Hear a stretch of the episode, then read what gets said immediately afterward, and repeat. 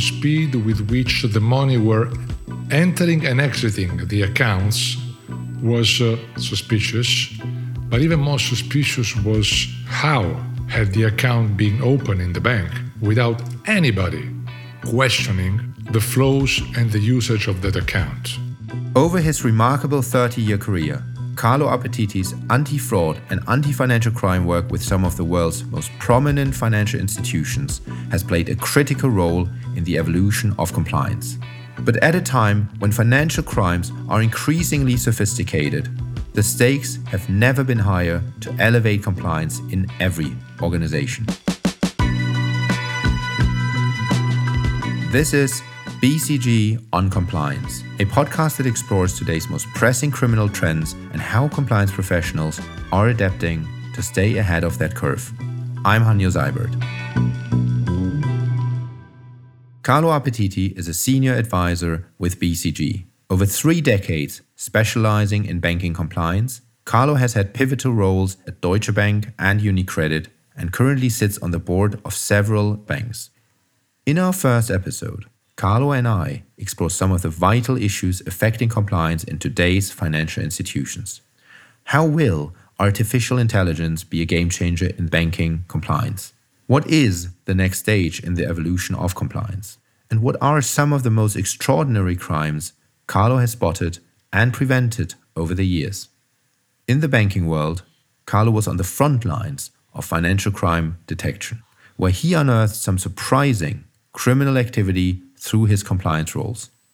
I have to say, I was pretty lucky because uh, over the last years, uh, I was in the middle of some uh, really big changes which affected the anti-financial crime and the compliance world, okay?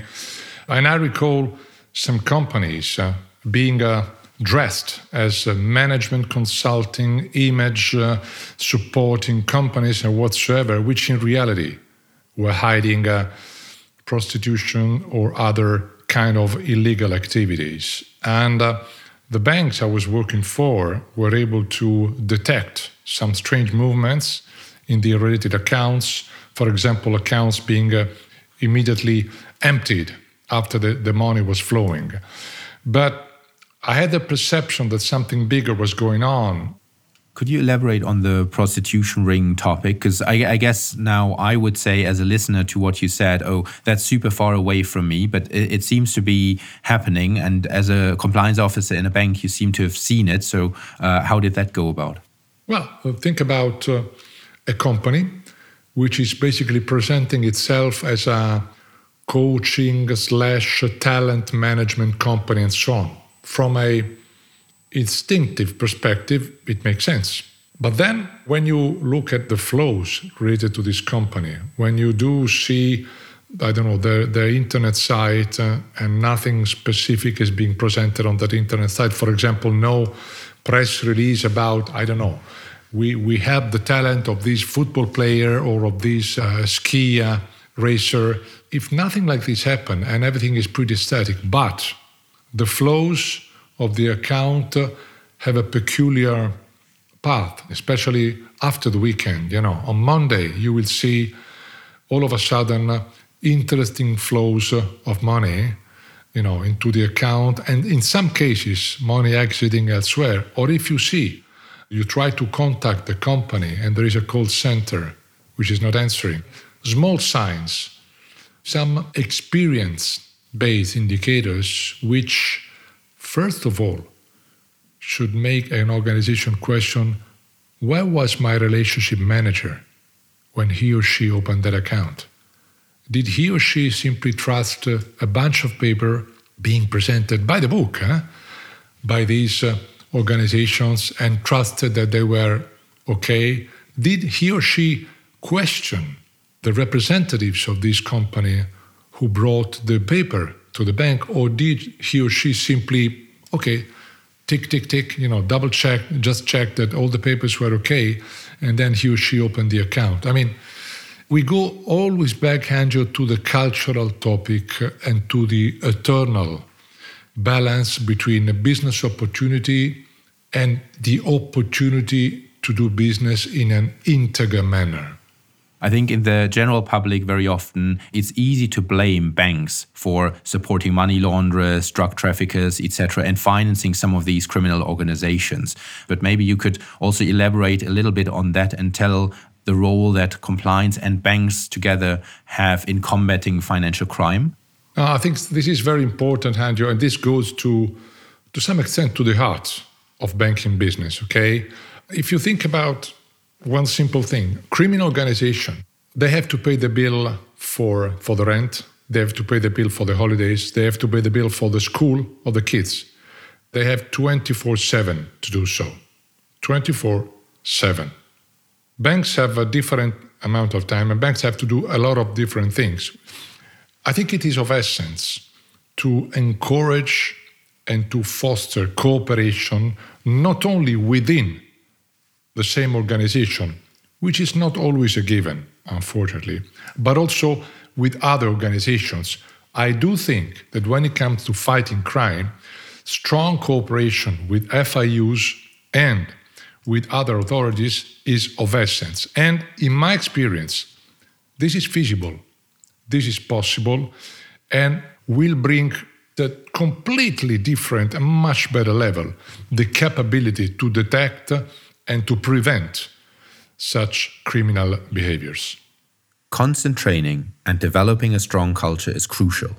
And Carlo thinks A I will also play a critical role in advancing effective detection.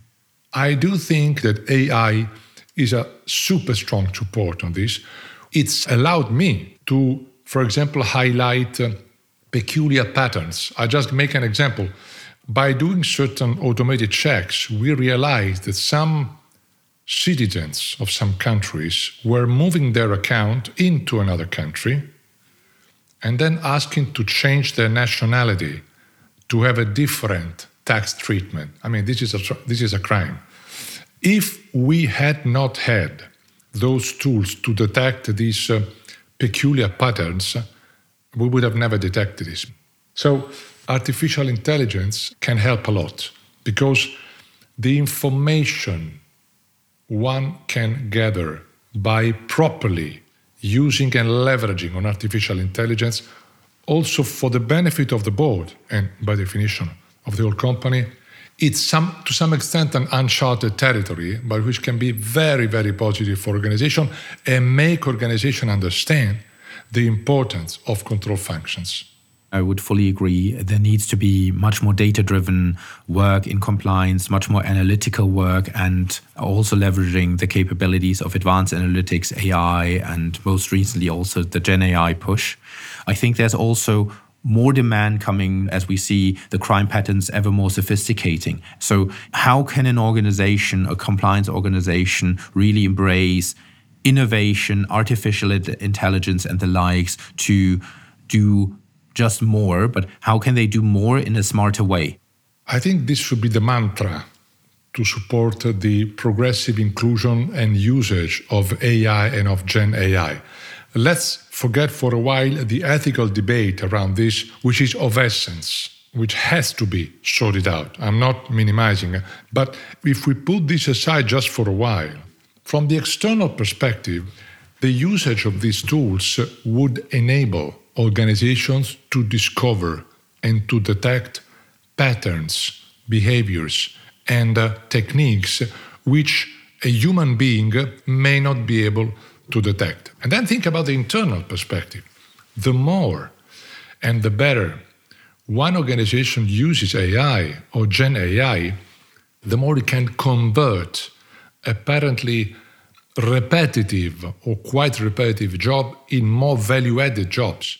And this will have a very positive side effect on people because we are talking about motivation of workers. Because people who are maybe a bit uh, bored, if I may, to do always the same kind of things, to apply always the same kind of processes, will be reinvigorated by the possibility to do something else, to apply the ideas which they had no time to develop, and now they will be able to do it thanks to the existence of these new technologies. But if you think about the impacts that uh, A I can have both externally towards the external stakeholders as well as internally for the workers benefiting of it, uh, I mean, I think it's a win-win. Tech's role in the future of compliance is clear. But in Carlo's experience, human oversight in banking relationships is absolutely critical. Another thing that I experienced, this was more lessons learned, but I deep dive on it very well. Some companies creating uh, fake uh, internet sites, such as, you know, trying to mimic Amazon or whatsoever, trying to sell things. And they were done, they were created very, very well, okay? So people were attracted by, you know, special prices of a bike or of a, I don't know, washing machine or of a pair of AirPods, okay? People were paying the money into the account which was suggested by the site, but then these accounts, after one or two days, were completely emptied by the organization. And you know what? No AirPods, no bike, no washing machine to the buyers, okay? So that was uh, spottable because the speed with which the money were entering and exiting the accounts was uh, suspicious, but even more suspicious was how had the account been opened in the bank without anybody, starting from the relationship manager, questioning the flows and the usage of that account. This was something that triggered a number of internal investigations as well, because you cannot simply blame a tool if the tool is not highlighting something strange. Sometimes, you know, there is a level of uh, human responsibility towards this. And there's a very important underlying point uh, behind what you're saying around criminal activity is quite expensive, right? So criminals do need money to finance their operations, be that to bribe people, to pay uh, the, the people that work for them, et cetera, et cetera. But also criminals like to spend money. Right? From all that activity, you like to buy fancy cars, fancy houses, yachts, airplanes, whatever it is, right? And in either of the two scenarios, a lot of money is passing through banks. So I think there's a natural exposure that banks and financial services companies have. And even more, Hanjo, if you think about the reduction of the physical presence of the banks, think about the retail branches being progressively shut down. A relationship manager in a branch, if he or she you know, knows the client and all of a sudden sees that the client is coming to the branch with a long black limo, all of a sudden with a driver, all of a sudden with bodyguards, and all of a sudden bringing huge amount of money or doing investment that he or she has never done. That person, that is the relationship manager, will be in the best position to question what's going on and possibly to ring the bell, to ring a bell to the headquarters. But the less you have retail branches, the more you lose these quote-unquote eye contact with the client. I'm not saying that retail branches must be physical at all costs, don't get me wrong, but what I'm saying is that you need to shift, a bank needs to shift the paradigm and the way a relationship manager is working. And that compliance people are at the heart of this. Eh? If they want to be at the heart, they can be at the heart of all this. Absolutely. And I think it's an excellent point because I th- uh, what I'm hearing is that the transformation that happens in banking also introduces new risks or transforms the risks, right? Where uh, also back to your point on A I or data-driven approaches, I think that even more stresses the importance of that because some of the things that the human relationship manager might have seen just from intuition or saying, I know this person, I know the family, it's it's a small town, we know each other, now needs to be picked up in the digital world through different means and different tools.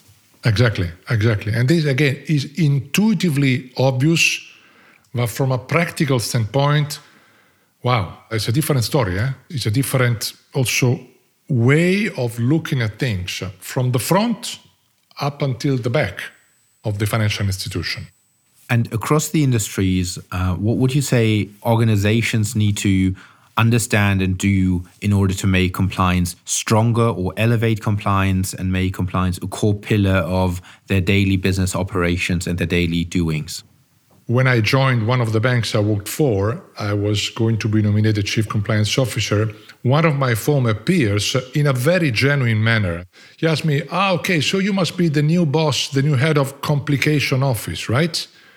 Well, that was apparently funny, but it was telling you a lot about the way, about how compliance was being considered. But to be honest, I was lucky to be a compliance officer in those years because I saw the change. I saw the change in mentality of uh, peers in the management board.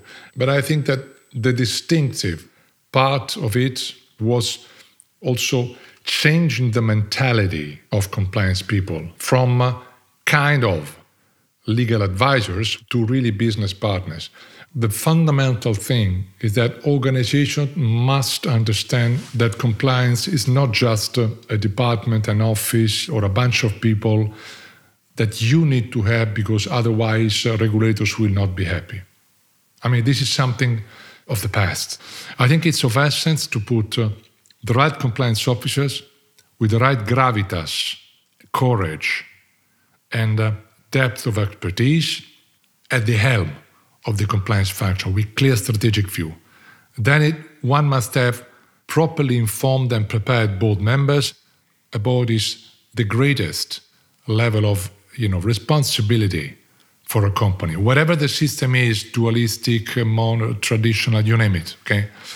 Again, being bold, courageous, looking at business eye to eye and challenge the status quo. I think it's the backbone to strengthen a proper and effective compliance function. If you had one wish of what can happen in the industry, no limitations, just one wish, what would you wish for to happen across the industries in the next five years? I am a strong believer that being united and being cooperative can make the difference. Also from the regulator standpoint, uh, an increased level of cooperation, international agencies, capability to uh, exchange flows, losing more and more a very country-centric approach to things. And the same would go also for certain authorities. I think about some police authorities. And if you put these three elements together, industry, regulators, and police authorities, I do think that if this were to happen over the next five years, life of shareholders, of stakeholders, and of a lot of compliance and anti-financial crime officers would definitely get better. Carlo, many thanks for being our guest today. Uh, it was really a pleasure to speak to you about your experience, also look behind the scenes of uh, some of the work you've done, and also your perspective on what needs to transform and what needs to change. Thanks to you. Thanks, everybody. That was my conversation with Carlo Appetiti, banking compliance specialist, and just one of the trailblazers transforming compliance today. How do you think we can elevate compliance? Join the conversation by connecting with us on Spotify, writing a review of the show, or emailing us at b c g on compliance at b c g dot com. And be sure to subscribe to get more insights from industry giants around the globe. I'm Hanjo Seibert. Thanks for listening.